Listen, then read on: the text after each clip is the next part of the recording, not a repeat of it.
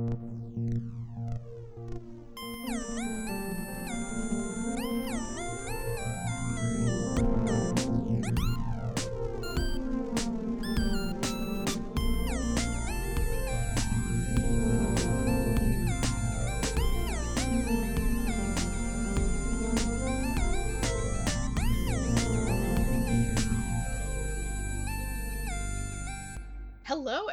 and welcome to Cracked Spines. I'm Cyrus. I'm Sarah. and it is messed up. Yeah? It's messed up, man. The whole Animorph series as a concept? I mean, yes, but what's actually messed up, what's the most tragic and absolutely sickening thing, is how long I have had to wait to talk to you about Animorphs because I've been dying, Sarah. I'm reading these books and they're so good, and then I turn to you and I'm like, oh my god, the part where, no, God, I can't talk about it!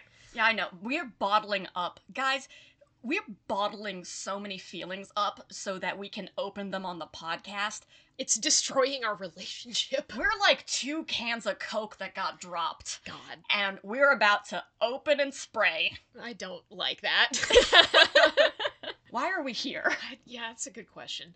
Um, well, in this specific moment, we are here to talk about the next five books of the Animorph series. Our previous episode, we covered the first five of the entire series, and now we're doing books six through ten.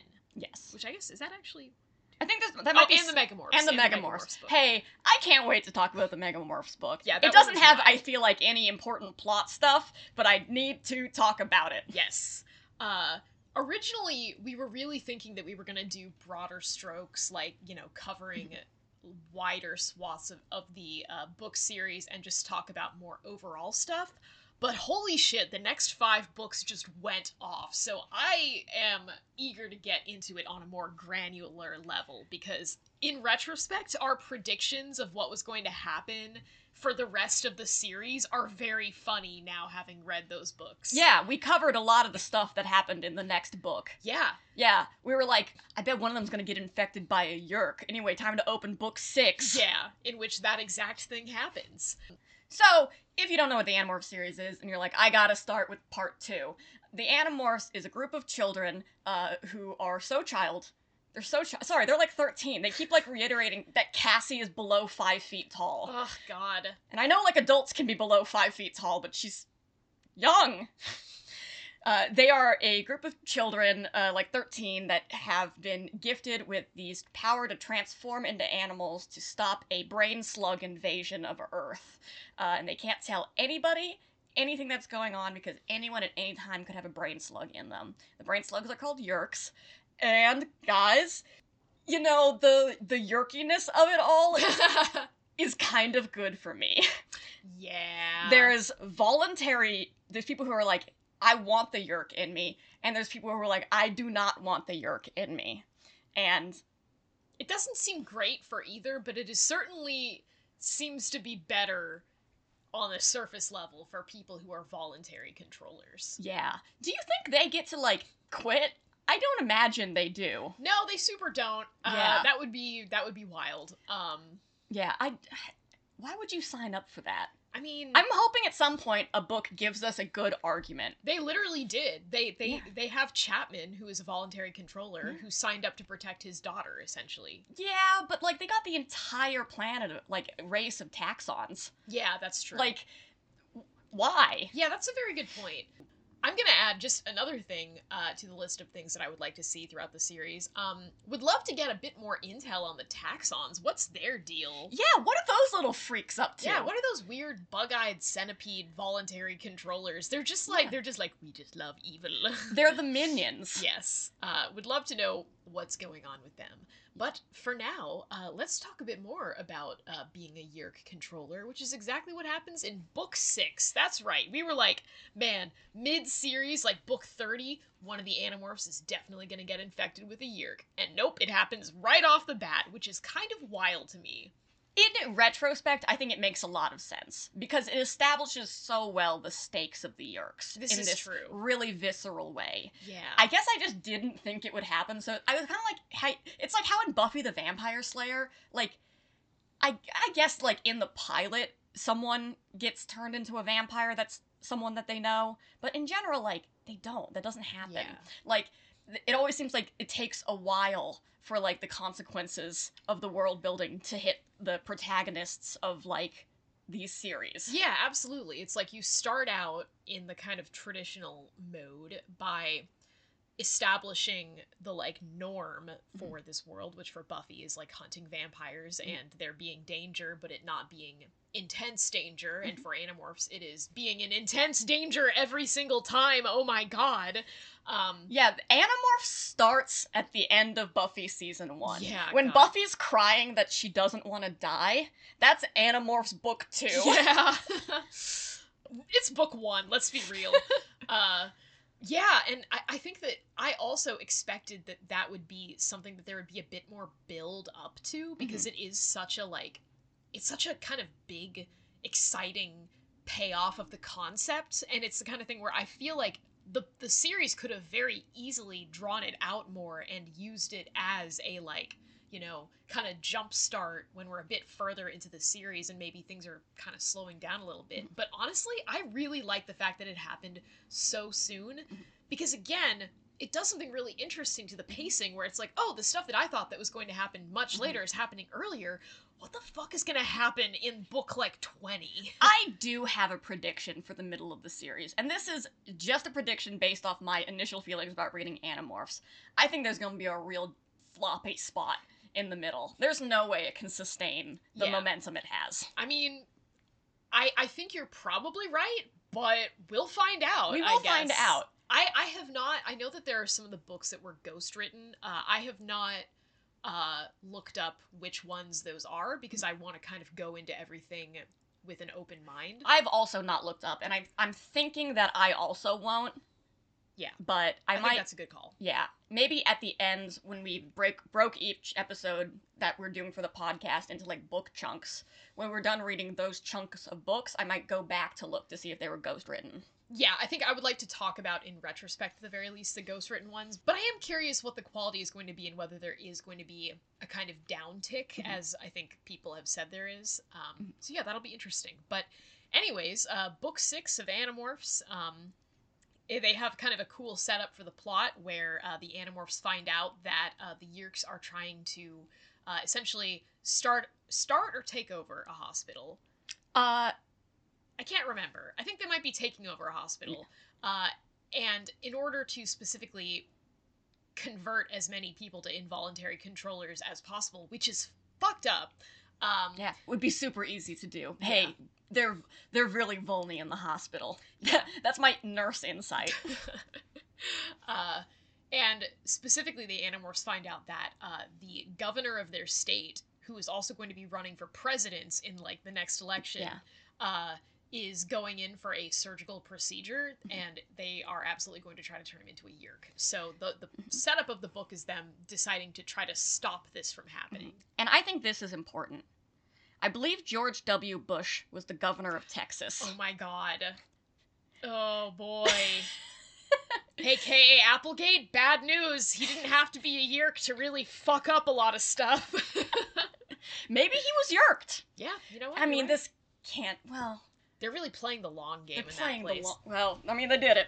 that that seems like that is going to be the premise of the entire book except that in the first quarter maybe uh jake ends up getting knocked out while in a hot tub full of yeerks which hey really quickly sarah do they have hot tubs in the hospital as this book would suggest? We do actually have areas where there are hot tub like things or that is tubs. fascinating. Okay. Um, I will say on every floor that I've been on that has those, we store equipment in them. yeah Uh, but I think we should frankly make more use of them. Who wouldn't want a nice bath in the hospital? Yeah, for real. Uh, anyways, okay, good to know. Uh, so Jake ends up going bobbing for yeerks in the hospital hot tub, uh, and uh, when he wakes up, he immediately can tell that there's something wrong, Mhm.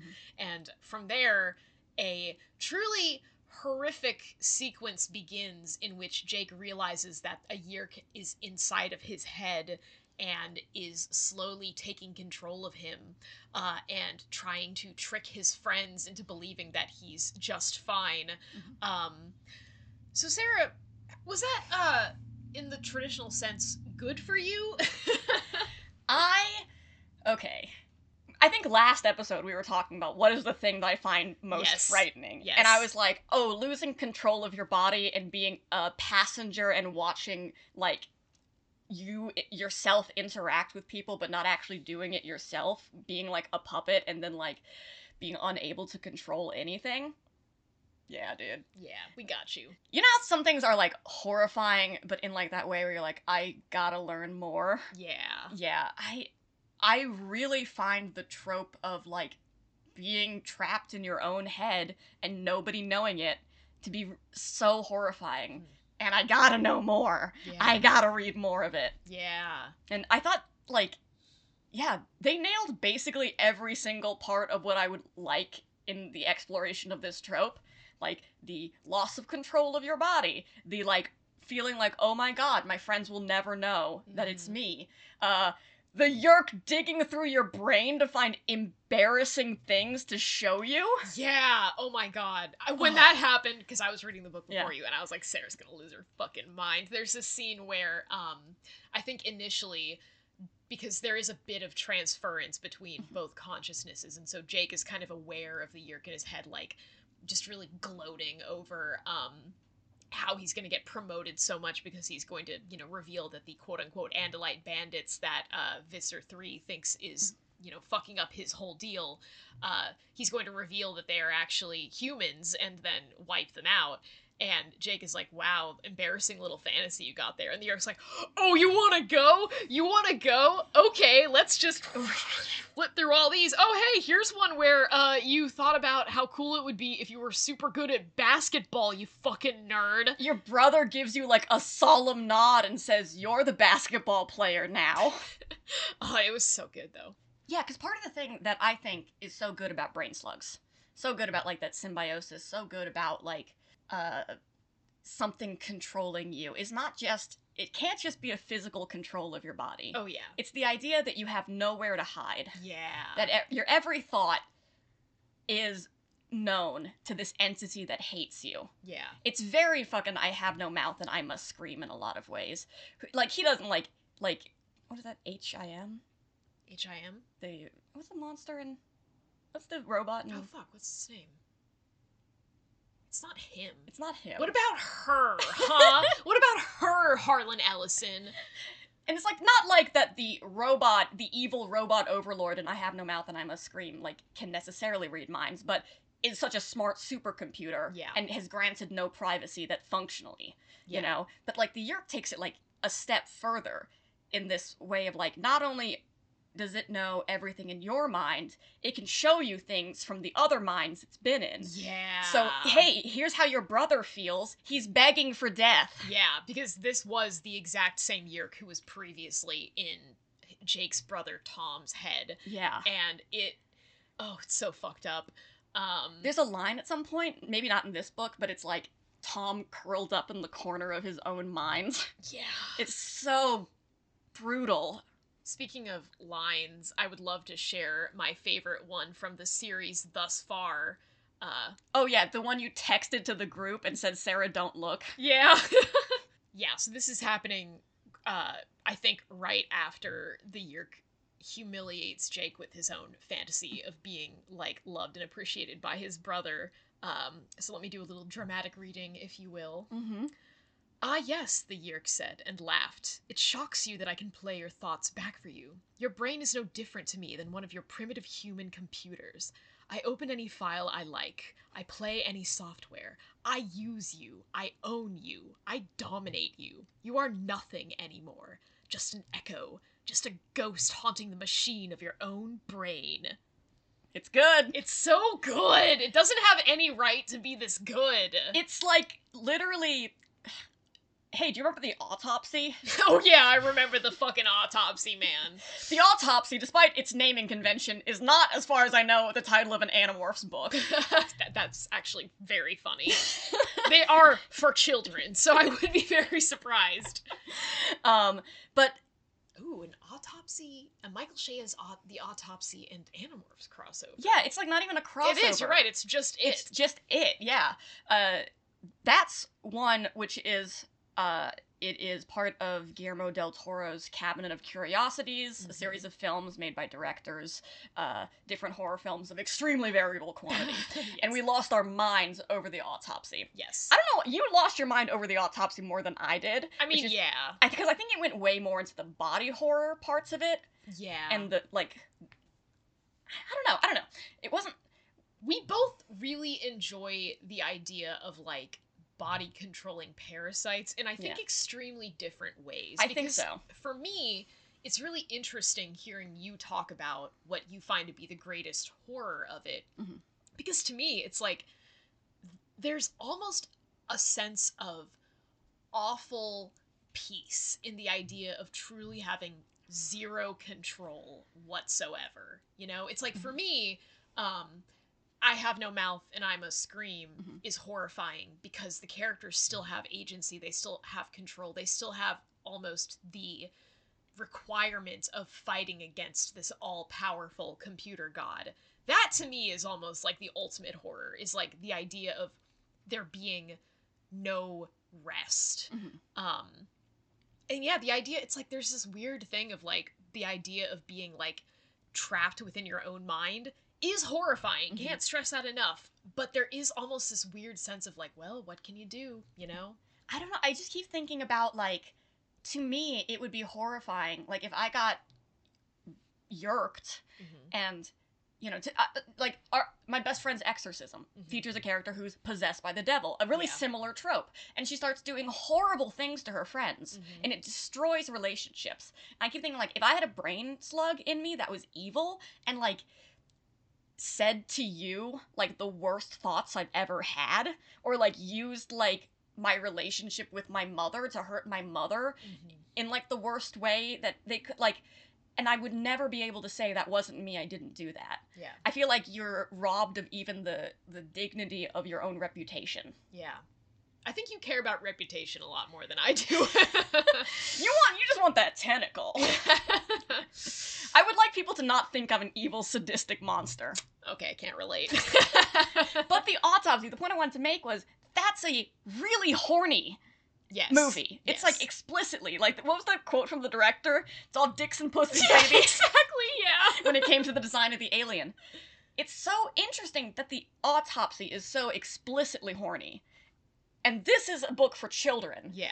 The exact same tone. I know. The only thing different is that Animorphs doesn't use the word orgasm. I know. You can draw a straight line from me reading this book when I was like fucking 10 to me last year experiencing the autopsy. it's it's honestly so funny and so good. yeah. Don't forget about your little pit stop at Venom. Oh, of course. I, would never forget. Um I mean, we should probably talk about other books besides this one. ugh, But this yeah. was, I have to say, the best of all of them. I loved this one. Yeah, I, I thought this was a fantastic book, and I would really say if you're going to read the Animorphs, you can read. If you read the first six, you'll have gotten a really cool narrative. Yes, I agree. Um god, it's like I do just want to kind of keep talking. Wait, I sorry, there's like I have a couple more things more things. Yeah. um i think another element that was very fun for me was the fact that uh so the yeerks have to exit their uh, host body's head every three days in order to rejoin the pool That's what I wanted to talk and soak up the uh rays. Yeah. Is it Kandrona or Kadrona? Kandrona ray. Kendrona rays. I wouldn't know. I listened to it at two times speed. So um, and so when Jake's friends realize that he's been yeerked, which it would have been interesting if it took them longer, but also I feel like that is something that will maybe happen later in the series. I'm gonna make. I don't know. I'm wondering how much plots will carry over from book to book. Because Yeah. I thought if this was a, if the series was different, then I think Jake could have been yeerked for multiple books. yeah. But Animorph seems so self-contained to each book. yeah. Well, that- I, I just thought more yeah. like in a single book, Oh, they yeah. wouldn't realize until like a lot later or something. Yeah. Um, but yeah. Anyways, I think He that was face down in a yeerk pool. Yeah, it was pretty clear what it. He was face down in a yeerk pool. He became completely unresponsive for a while after that, and then he was like, "Hey guys, I'm completely fine. Why are all of you looking at me like that?" Andalite scum. What? Who said that? uh, that was such a good moment, though. Like the the scene. So the kind of moment where they confirm that Jake is a controller. is when he sees Ax for the first time, and there's like this like utter look of contempt and disgust in his face at seeing at the Yeerk seeing his like ancient mm-hmm. enemy and I was just like ooh I love the fucking like world building of that. But anyways so when they find out that Jake is a controller their course of action is that they're like well we just got to starve the Yeerk out. We got to keep Jake you know imprisoned for 3 days until the Yeerk uh, dies. And so Jake spends those three days being, you know, psychologically tortured and whatnot, uh, trying to escape using his morphing powers and being foiled by the Animorphs at every turn until finally there's this really grueling section where Jake is just aware of the Yeerk dying in agony inside of his own head. It's so good. It's there is an also a strange intimate tenderness yes. towards the end of like this I don't know. Like, I guess you can't not experience the death of another living creature as like intimately as if it was yourself without there being some intimacy. Yeah. Um, but I thought it kind of hit like a little bit on the end towards that like thing that I like about it as well, which is like the trope as well, which is how much is the brain worm, the brain slug, the possessing f- factor? How much is it purely parasite? Yeah. And to what degree does it get affected by the host? yes. And to what degree is it shaped by the host? Exactly. and and uh isn't Jake's like also Jake got has all his memories of his brother suffering now Yeah. and all the memories of his pr- of the previous controllers. Yeah. They live God. inside him and he knows how unhappy, miserable, scared and like suicidal his brother is. Yeah. Oh, God, that book was so fucking good. Yeah. And how would you even comfort your brother? Yeah. You can't say anything. Yeah. Oh, he they does, do. though. Oh, They that do. was such a good ending. Oh my god. So, at the end of the book, Jake calls his own home and like mm-hmm. partially transforms his vocal cord so that his voice is not rec- recognizable and mm-hmm. basically tells his brother like not to give up hope.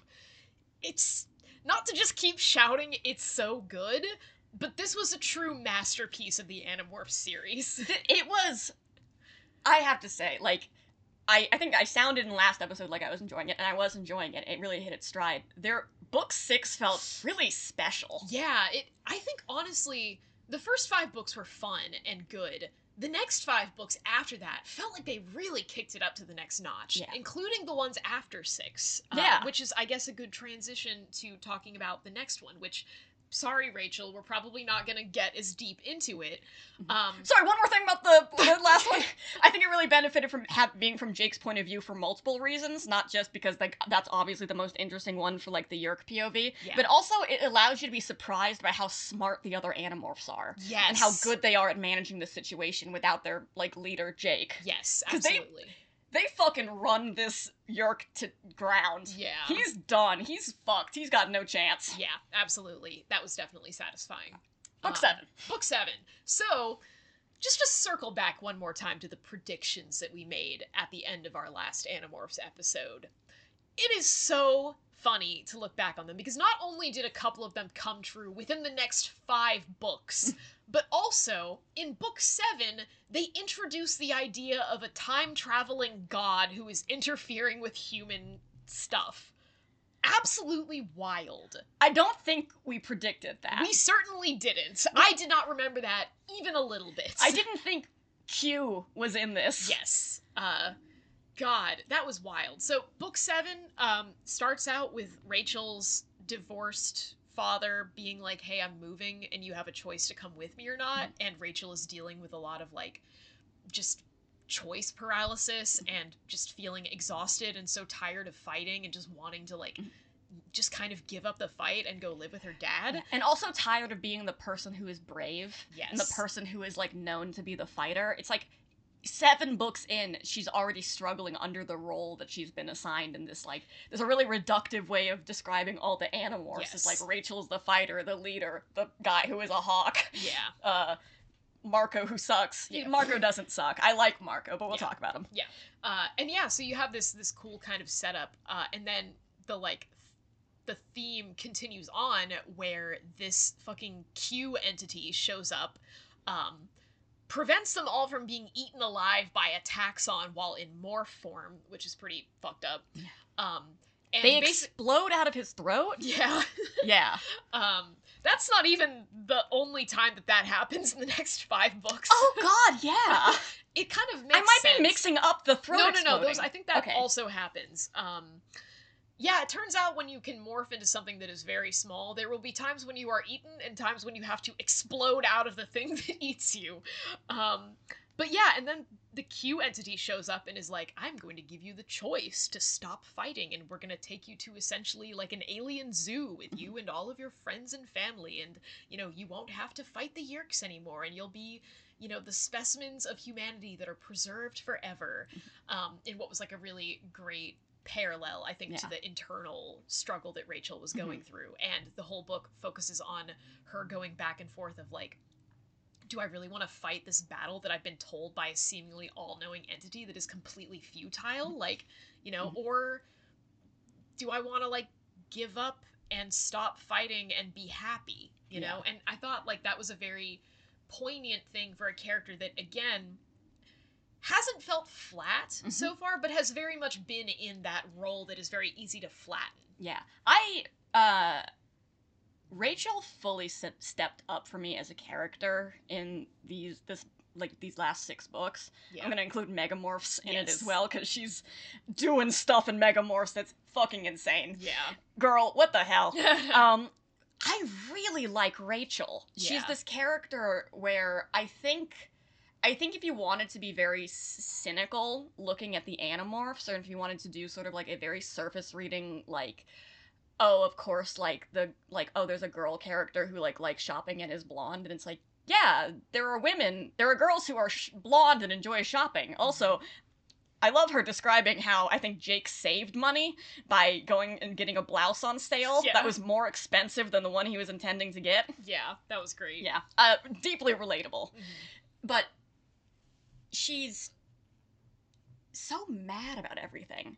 She's like, she's angry and she's violent Yeah. and she's a little crazy. yeah. she's like intense. Um, there is just a bloodlust in her Yeah. that is such an interesting undertone. Teenage girls just be like Teenage girls, teenage girl jocks. Yeah. Oh my god. Yeah. Uh, and I really, over these books, I was like, I, I think, I feel like Rachel stepped into like being my favorite character uh-huh. uh, because I really liked, in particularly in- in this book and in other books, the ways that she handles the mantle of her own role, Yeah. um, and the way that she struggles underneath it, yes. but also like That's such a good way to describe all of the animorphs, Yeah. honestly. Like Yeah. they are all so like archetypal in some ways, but Mhm. what happens within that archetype is so fascinating and so deep on a character level. yeah, it really is. Don't sound so surprised. I told you these books were good. and I think they I think this book does one of the best ones of the books we've seen so far of exploring the the absolute screaming frustration of like I still have to deal with things that aren't the Yeerks. yeah. I'm still a teen girl. My Yeah. parents are still separated, you Yeah. know. I'm still like given these chances to do different things and like the choice that she's presented with would suck Yeah. even if she wasn't an animorph. Yeah, and I think it's really interesting because it's like what that book kind of boils down to is the idea of like she's given all these choices, but she doesn't really have a choice. Like she knows what she has to do, Yeah. and that's Up like to and including time travel. yeah. um, again, I'm just absolutely blown away by the fact that in book seven they're like, "Yep, we're doing time travel." We, you know how hard that makes everything in a series when you introduce the idea of time travel. But I- fuck it, we're doing it. I know. Marvel waited for like 20 films in to Yeah. do that shit. Yeah.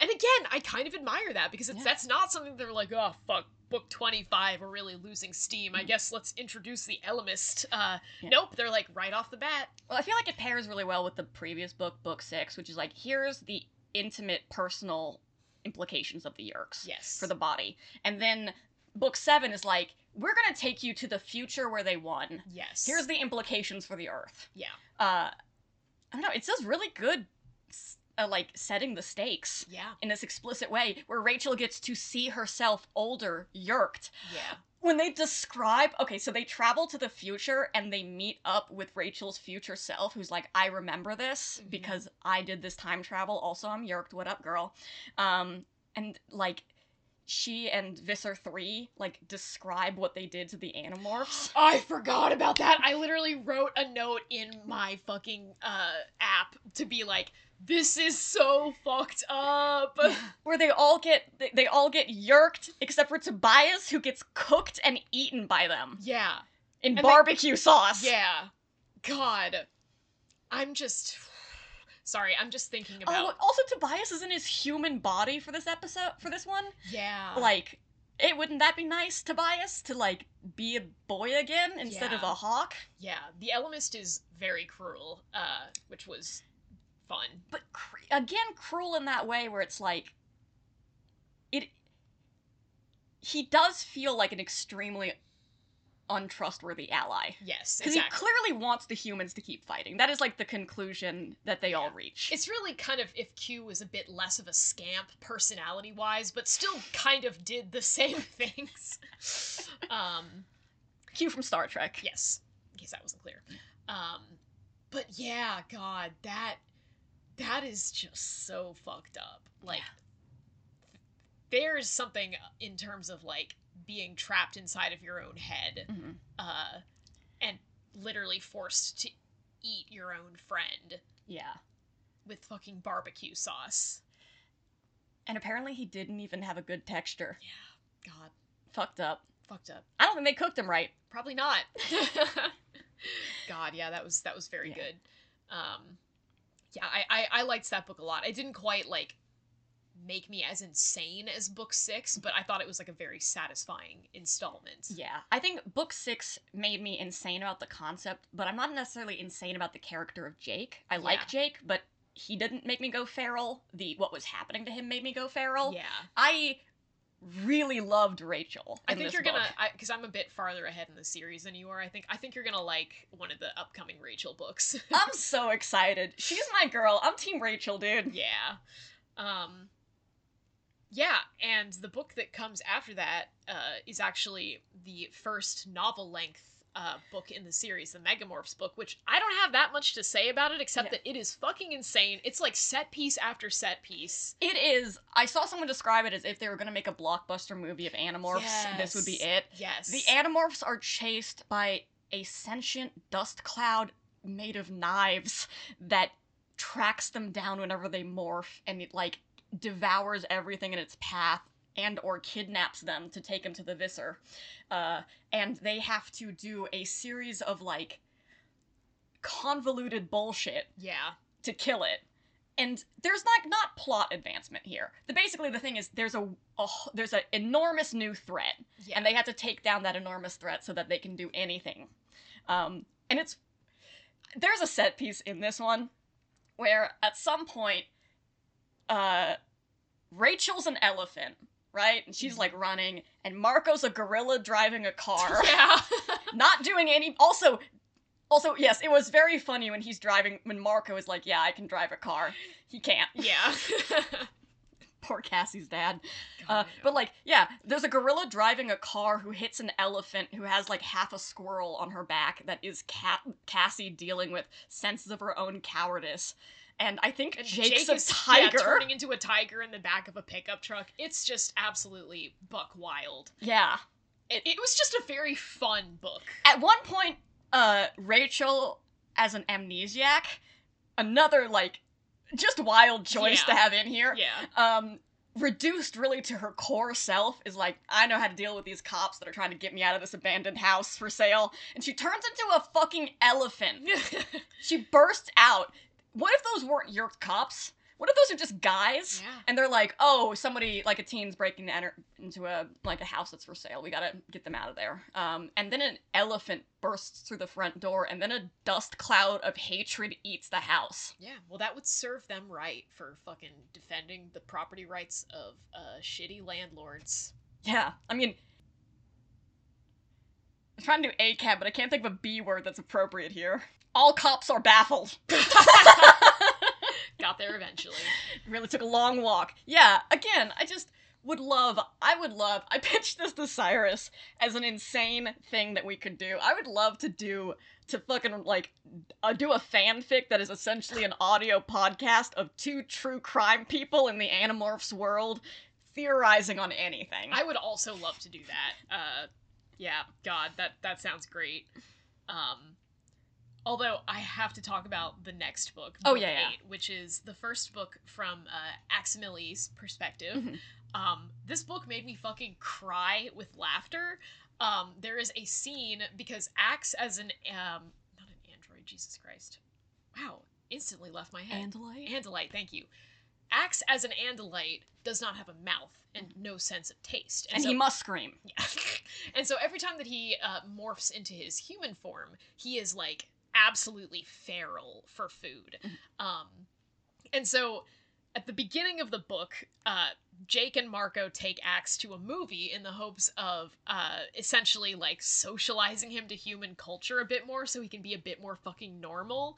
And right off the bat in the movie, Ax is like, hmm, I don't really understand what's happening. Uh, but ooh, there's popcorn. Mm, this is really good. Oh my god, this is really good. Oh my god, I'm eating this entire box. Oh man, there's no more popcorn. Except, wait, there is more popcorn all over the floor of the movie theater. And then he spends the rest of the time just crawling around eating popcorn and candy off the floor of the theater. and there's this scene where uh, at the very end he like sees a kid eating candy in the theater and like crawls up to the kid and is like human may i have your brown globules? It's like it was the stupidest fucking thing but it made me laugh so hard. I spent that whole thing being like, Ax, get it together, man! together man. I feel like for me i found that so funny because i was like i can imagine reading this as a kid and finding it really really really funny because of how like absurd the mental image is but as an adult it's almost funnier because of the additional layer of like greater awareness of social norms and like as an adult i'm imagining myself as a person in the movie theater watching this happen and just being like what the fuck is going on with that guy Can, can I also say, if you have a two hour time limit on morphing, I think a movie in a theater is the dumbest thing you could do. oh absolutely yeah That's so stupid. Yeah. Yeah, it wasn't smart.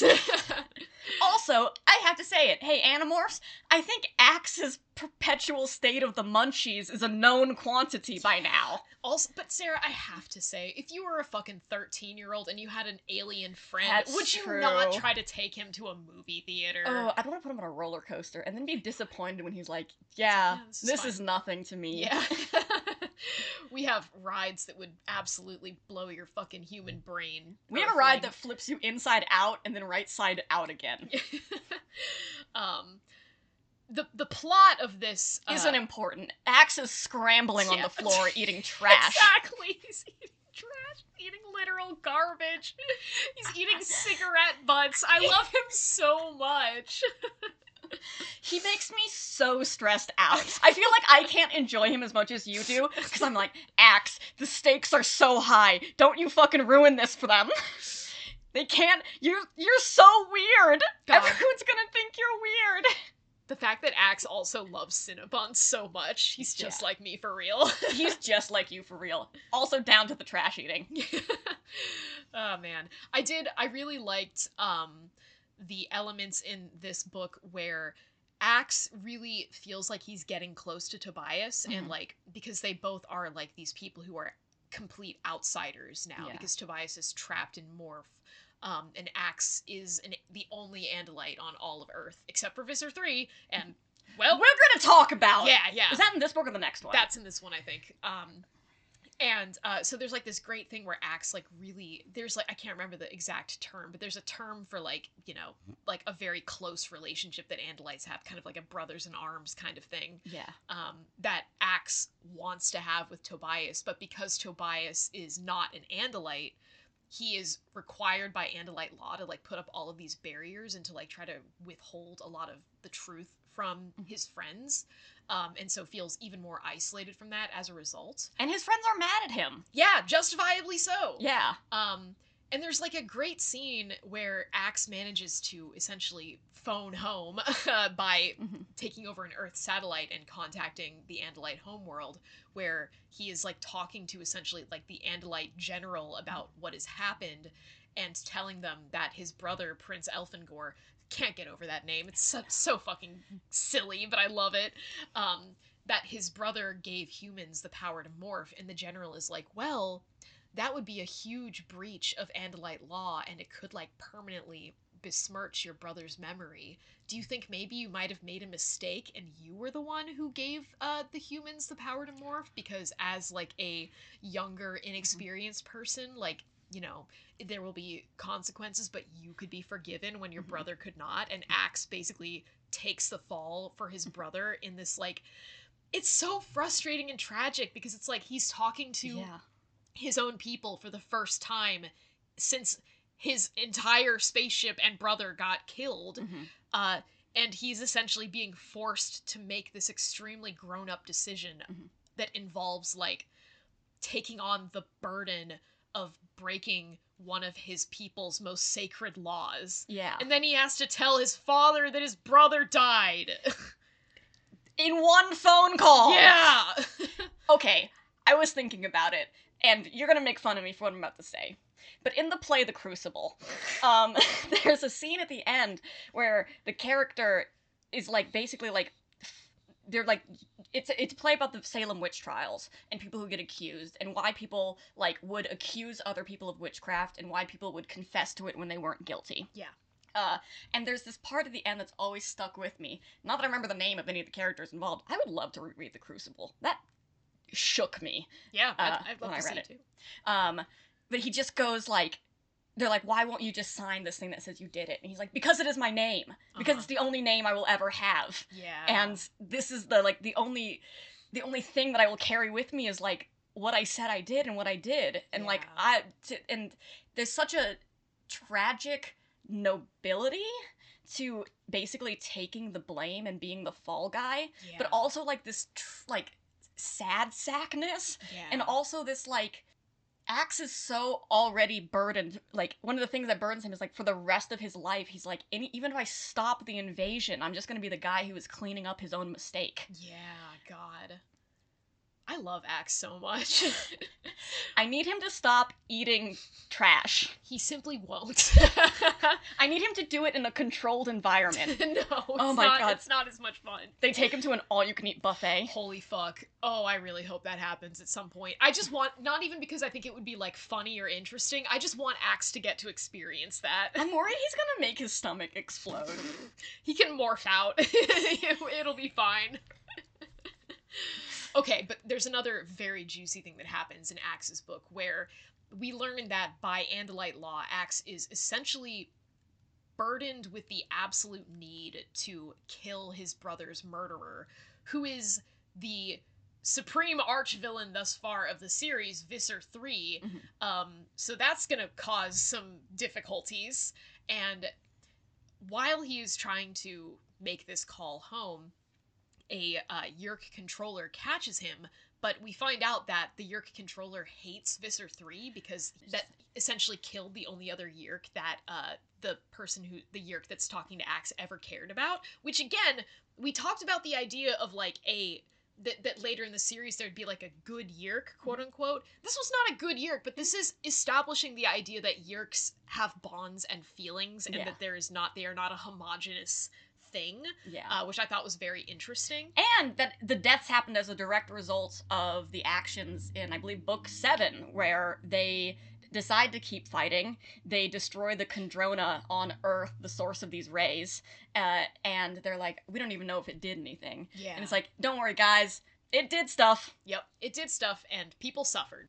So yeah, we find out that, you know, that that's a very good point about the consequences of the actions. Like it was just it was very good. And then this Yeerk tells Ax that Visser 3 is going to be in this one location at this one time when Ax could essentially try to kill him. Mhm. And Ax is like, "Well, it tis my duty." And uh, he's not allowed to tell the Animorphs about it either, and so he decides that he's going to go try to take this on by himself Mhm. and essentially you know, he doesn't kill Visser 3 because that would be wild. Uh, he also doesn't die because that would also be wild in book 8. Yeah. But there is a moment where uh, the Yeerk that is controlling Visser 3 exits the Andalite body, and Ax gets to talk to the only Andalite controller in existence, who then begs him for death. And Ax is like, nah. Yeah. I understand why they didn't kill him. Mm-hmm. I think they should have killed him. I think it would have been a mercy Oh, and yeah. tactically smart. Yeah, I mean, narratively, I'm like, yeah, you can't fucking kill him. There's so much more there to dig into. But on like a like, you know, logistical level of, in terms of what the character should have done just on like like you said, like a tactical and mercy level, like, yeah, Ax, you probably should have killed him. His life is a living hell. I know. Well, there is also the way that the Andalite himself, whose name I can't remember, probably something like Fliggendorf, um, is kind of does back down quickly from his own demands to be killed. uh-huh. And kind of lets Ax off the hook, which Yeah. I thought was like very generous of him. I mean, if you uh, were a Yeerk controller and a, you know, fucking 10 year old toddled up to you and you were like, please, child, fucking kill me with your bare hands, and the kid was like, I don't know if I can, do you think you'd be like, no, do it, give me your tiny little hands? or do you think you'd be like, okay, maybe this ain't gonna be it? I listen, yes. Although it does remind me, um, uh, you remember The Walking Dead, the Telltale game? yes. And there's a part at the end where basically, are you gonna make this child kill someone or not? Yeah.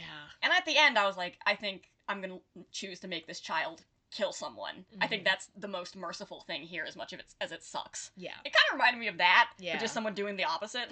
Yeah. Absolutely. This is a lot like every other piece of media I've ever encountered, and I will connect it to every other piece of media. You know, in a way, Ax is kind of the Hamlet of Animorphs.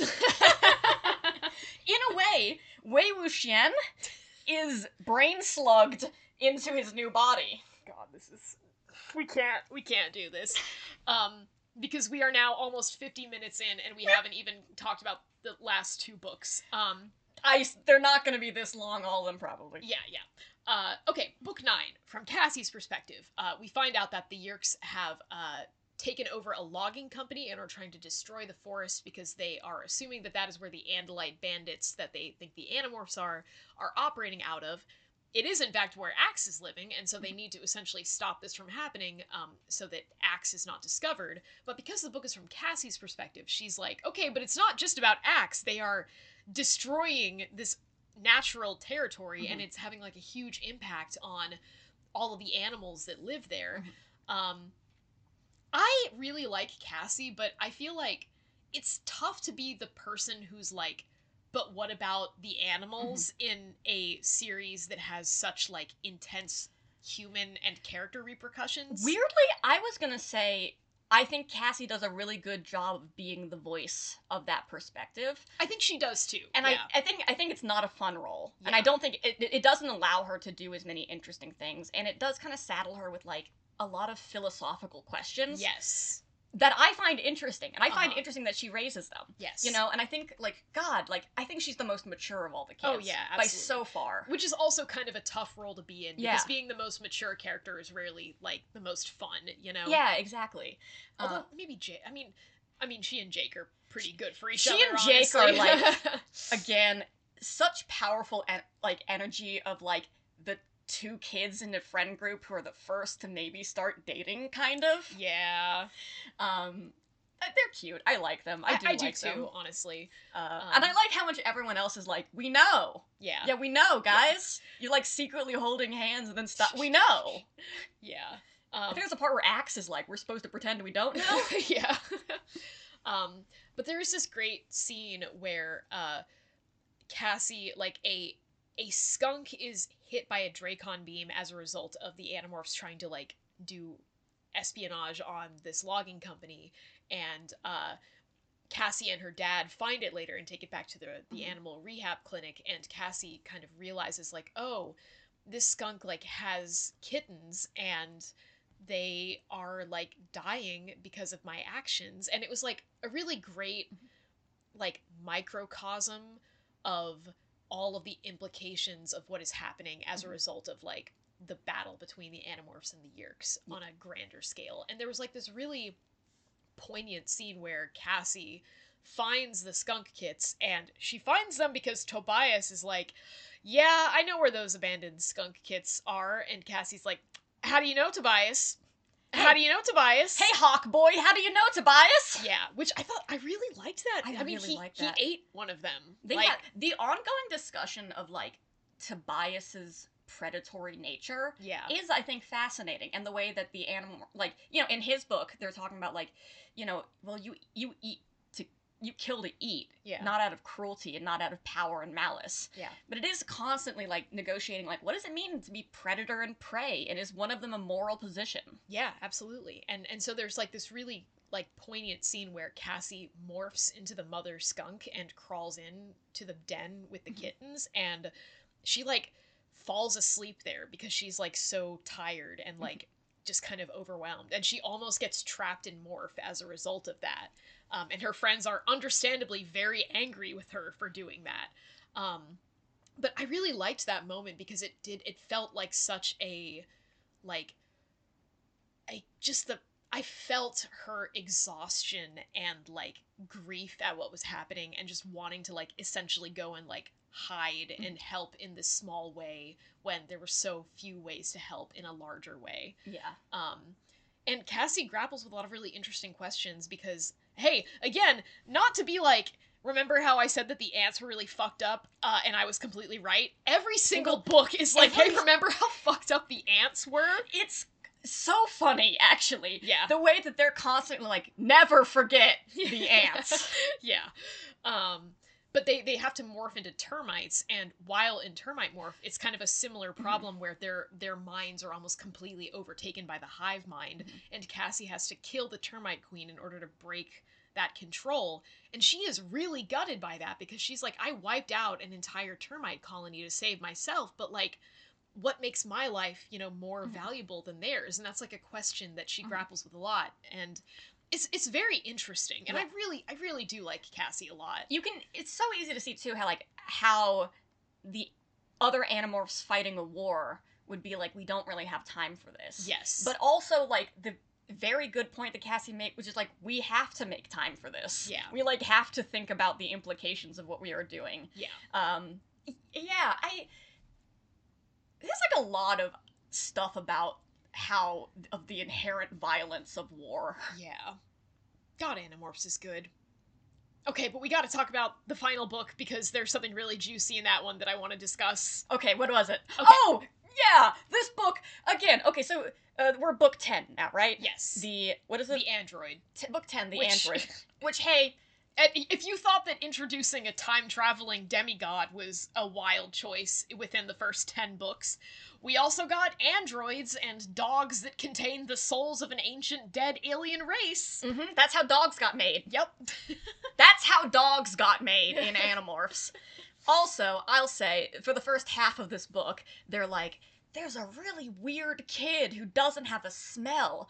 What's up with him? And it's like, well, Flipping back to the cover of the book. the title of the book kind of hinders the mystery. It is funny because I uh I didn't like I'm I was just going through them so fast that I didn't even register what the title was and you know I was like reading it in audiobook form so I Mhm. didn't really see it that much so I was kind of like yeah what's the deal it's such a mystery um but so this is this book is from Marco's perspective and I honestly you gave me brain rot when you pointed out the fact that he has some similarities to Xander Harris, He especially does. with the voice actor, because I was like, no, this is ruining him for me but he's he's swinging back around because Mhm. honestly I do like Marco um and I think that especially in his POV there's like some interesting stuff Mhm. there like he's kind of more interesting when it's from his perspective rather than looking at him from the outside I actually found being in his head more annoying. oh that's interesting I like him from the outside. I, I don't know. I like watching him manage group dynamics in Uh-huh. a way that is surprisingly socially intelligent. yeah Uh, but uh, there was like a couple comments where it's just like it felt just like I don't know. The word lecherous is too much because it's not Mhm. quite there, but it's just they felt so Xander Harris. yeah They felt so like like, uh, okay, like a little eye rolly. Yeah, he's definitely still kind of on that like on that fence for me. It's but the same way that I like I love my boy Sokka. Yeah, from- yeah. From Avatar: The Last Airbender, but there's like when he's interacting with Suki in like a bunch of different episodes, I'm like, oh my, I really don't like this. Yeah, absolutely. um, but yeah, the the thing in this book that was one of my favorites was when um, Marco is talking to his father about uh, his mother, who quote unquote died two years ago, but in fact uh, was Visser One, and for an undetermined amount of time before that had been uh, yeerked. And his father is talking about how the happiest years of his marriage were the ones before she disappeared, and Marco has the horrific realization that those were the years when his mother was infested by a yeerk, and that is what his father remembers as being like the best parts of their relationship. And I was just like, that's so sad and so fucked up. Oh my god. Yeah. Oh God. Like the idea of like romanticizing a memory of like I don't know. There's always some. There's something about grief where you're already so tempted to romanticize and soften the edges of the person you loved, Yeah. or to like like. And then to be like, you're not even doing it to the person you loved in a way. You're like idealizing the most, you know. And I'm, I don't mean this in a mean way. He does. He has no way of knowing she was brainwormed Yeah. but like the most pliant, the most like agreeable, the most like you know, because that's what it was. Like the Yeerk's like, I don't want to fight with this guy. Okay, cool. We're happy married now. Yeah. You know, I'm not picking any more arguments. Yeah. That sucks because I also just think it from uh, Marco's mother's perspective, and if he ever told her that. Yeah, God. Oh man. Oh, that's so fucked up. I love it. Um They probably had warm sex. yeah, oh they Oh, absolutely they had definitely warm were having so much sex. Yeah. Oh no. Yeah. God. Again, with Animorphs, there's just so many fucked up implications. the implications of, like i feel animorphs are real good at like building Yes. something with implications and then occasionally just like uh, not occasionally every single book looking at an implication Yes, absolutely. Um, also, with the introduction of characters who are androids, uh, there's this great scene where the an- animorphs at the end of the book are being absolutely fucking massacred, like actually dying in horrific ways, being killed by these Hork Bajir, and um, the only thing that saves them is that they manage to essentially give the android this thing that allows him to override his programming in order to fight, and the android wipes out the entire building of living beings and is emotionally and mentally broken by doing that. And the book kind of ends with the android being like, yeah, you know, uh, how do you deal with it? And Marco's like, yeah, I just try to forget. And the android's like, well, my memory is computerized and I physically can't forget, so that's not really an option for me, and I will carry this burden for the rest of my existence, which, by the way, will be a long fucking time. it's it's really good and it it because a lot of the, the like this book like the ethical argument of this book is should you help a race that has never been violent is non-violent and has like always survived peacefully become violent yeah, you know should you essentially arm people who aren't armed yeah, um, and fundamentally change their culture and who they are yeah. um, and understandably, like I think Marco especially is like, yeah, yeah. yes, Yeah. we're like we need to do something. Yeah.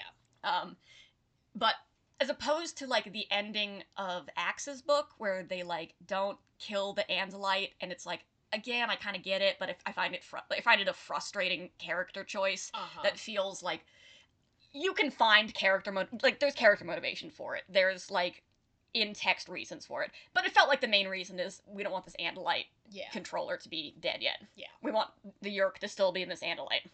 Um, I thought this one, which is effectively like, hey, why can't the androids fight? I thought it was a much more satisfactory answer of Yeah. like, here's why the androids can't fight. Yep. They will help you in other ways, but it the violence will destroy them. Yeah, absolutely. Um, God. And in a way, won't the violence destroy them all? Tune in next time to find out. okay, let's re rank really quickly. Okay. Favorite Animorphs. Go. Okay. I have to go first? Okay. I'm gonna say well, Rachel number one. Nice. Um Rachel the next three are all kind of equal. I guess I'd toss Ax in there. Okay, so bottom is Marco. Mar- and it's like not even like I don't I, I often like Marco, but when we're talking about the character I most frequently dislike, Uh-huh. it's Marco. He has like much my negative moments with him are so much more negative than any of my moments with other characters. Yeah. And then, frankly, Ax, because part of it, and this is so shallow, some of the voice acting choices that some of the narrators make for Ax make him unpleasant Oh to listen God. to. Okay, Ax's voice actor put so much mustard on the sound effects. He did this one, I don't even remember what it was for, but he just it was like some kind of sound effect where he literally like rolled the R into a like spring and I like died laughing because it was so much.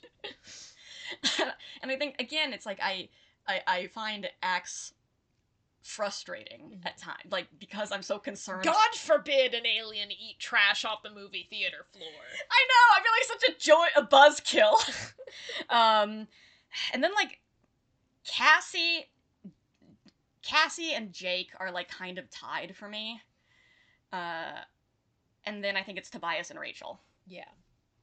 That makes sense. I think for me, Tobias first, always. Uh Ax second. Um Say the reason I, d- I actually want to lower Tobias in my current ranking and put I think I'm going to put uh, Jake and Cassie as a unit a little higher Uh-huh. because Tobias didn't have a lot to do these books. yes, this is fair. So Um I really liked the the way that Tobias kind of is coming to terms with his existence in this. Like Yeah. I, I I found that very satisfying and yeah, I don't know, it's like I I I'm remembering again how much I fucking loved Tobias and Ax as a kid. Like I was obsessed with them. Whoa, And so- actually, yeah, actually, hold on, sorry.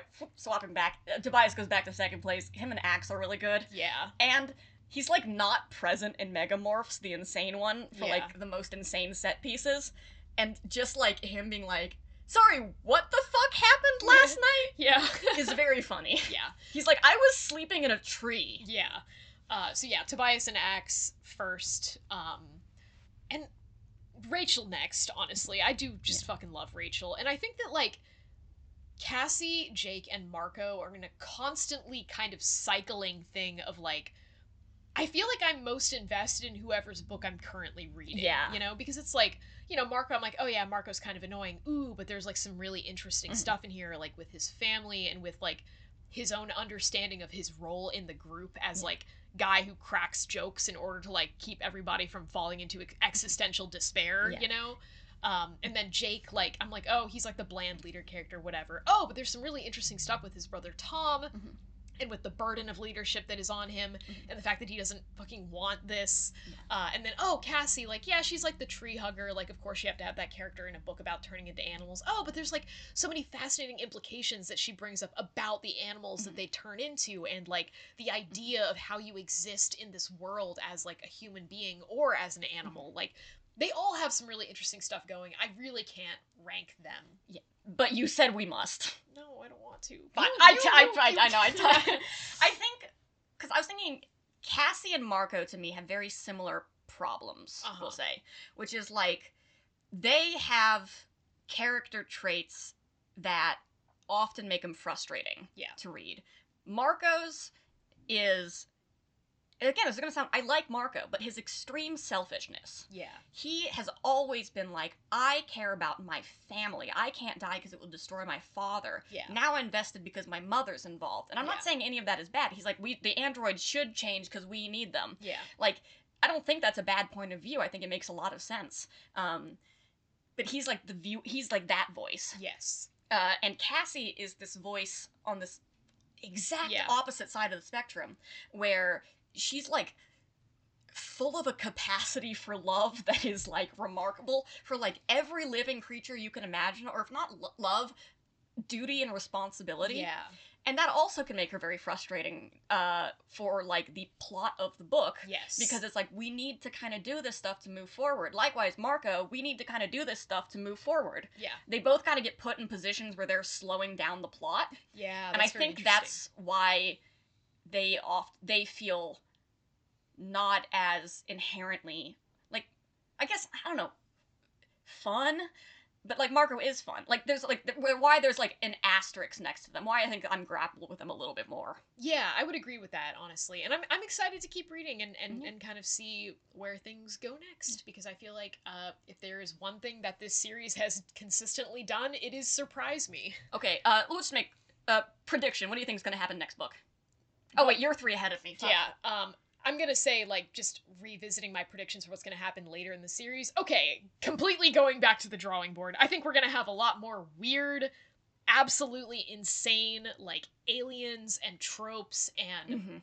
crazy stuff like that. That seems like it it will just be like you know empty calories narratively speaking and nonetheless we'll explore some really terrifying existential uh, thematic questions I'm going to predict.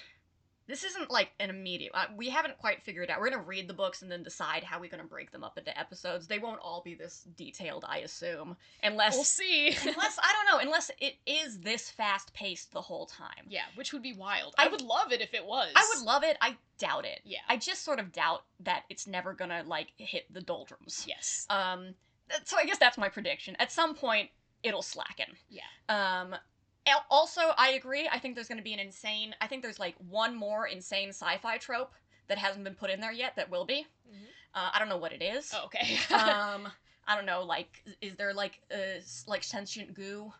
Uh, some kind of teleportation. oh yeah. Uh, yeah, like- I think they're probably. Uh, I feel like there's gonna be like other aliens that are gonna probably take them off planet, maybe. oh, I think they're gonna go into space at some yeah, point. yeah. I mean, they technically already have.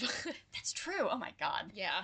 Um, and I predict, character wise, they're going to all get sadder.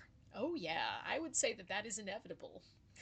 Um, I also wonder if more of them are gonna get yeerked at some point. Mm. Like, you know, mom said it's my turn on the yeerk. If Rachel gets yeerked, it's they're over. fucked. They're so there's fucked. Oh nothing my they can do. Yeah, absolutely. If Um, Rachel turned on them, dead. Yeah, no question. She's my girly. She's my queen. Yeah, and you're so right to say it. Yeah, God, I'm excited to keep reading these books.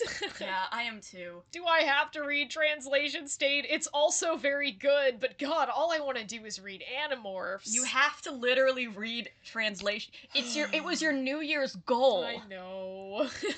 Fine. Eat your vegetables Okay. so that you can eat your. Uh, Tobias. no! Oh, he's tough. Ugh. It's okay. We got barbecue sauce. God, terrible. All right, well, thank you so much for listening. And again, uh, big thanks to our uh, patrons on Patreon for uh, making this happen for us. This was these uh, episodes on Animorphs are a result of us meeting our uh, first goal on Patreon. So we really appreciate you guys giving us the opportunity to read these books. We're having a great time. Yeah. Yeah, speaking of thanking patrons, let's thank a couple specific ones. Yeah, absolutely. Uh, just a world of thanks to our patrons Memes, Hawatson, Translucent Min, Madeline Mulget Lauren, A Hats, Jackie F, OM, Thea Lane, and CW. Thank you guys so much for your support. We really appreciate it. Yeah, I recognize a couple of those names too from uh, posting in our book recommendation request ones. So glad to have you around. We're gonna read books. Yeah, super excited to. I- yeah, we got hand delivered some good books. Yeah. Periodically, uh, we're gonna try to open up polls uh, and like questions to be like, hey, what do you guys want us to read? Um, because it's been honestly the Animorphs things worked out pretty well. So fuck it. Yeah, you guys can get a hand on the wheel more often. Hell yeah. Uh, so yeah, if you want uh, to have any insight into that, uh, you can join our Patreon at any tier level. And if you want to listen to uh, any of our thoughts on non-book media, including the '90s Animorphs TV show, I would love to watch that. Oh God, yeah. Uh, we, we have not done that yet. we have not but, done it yet. Uh, we almost certainly will. So that podcast, uh, all the bonus podcasts, all this stuff uh, are at patreon.com slash cracked spines podcast. You can also email us at crackspinspodcast at gmail.com. And I don't know, I guess we keep plugging the Instagram. Yeah, by God, we keep plugging the Instagram. We're on Instagram at Crack Spines Podcast. Maybe we'll post. At this point, I feel like it's a, a bit. but yeah, you're right. You know what? Yeah. Follow Isn't us on Instagram for blessed silence. Isn't it what we all need a little bit less social media in our life? So follow us on Instagram where you simply won't find us. Our theme music is made by Snow Ghost. Thank you, Snow Ghost. Uh, final thoughts on Animorphs? I hope something really messed up happens. I think the next book's gonna be a happy one. you know what? Yeah, you're right. it's just they're gonna take Ax that all you can eat buffet, and it's gonna be great, and nothing bad is gonna happen, and he's not gonna rupture his stomach. I predict. Hold on. I predict there's gonna be a book that takes place at a school dance. Oh man. That's my prediction. Yeah. Okay. Okay. Goodbye.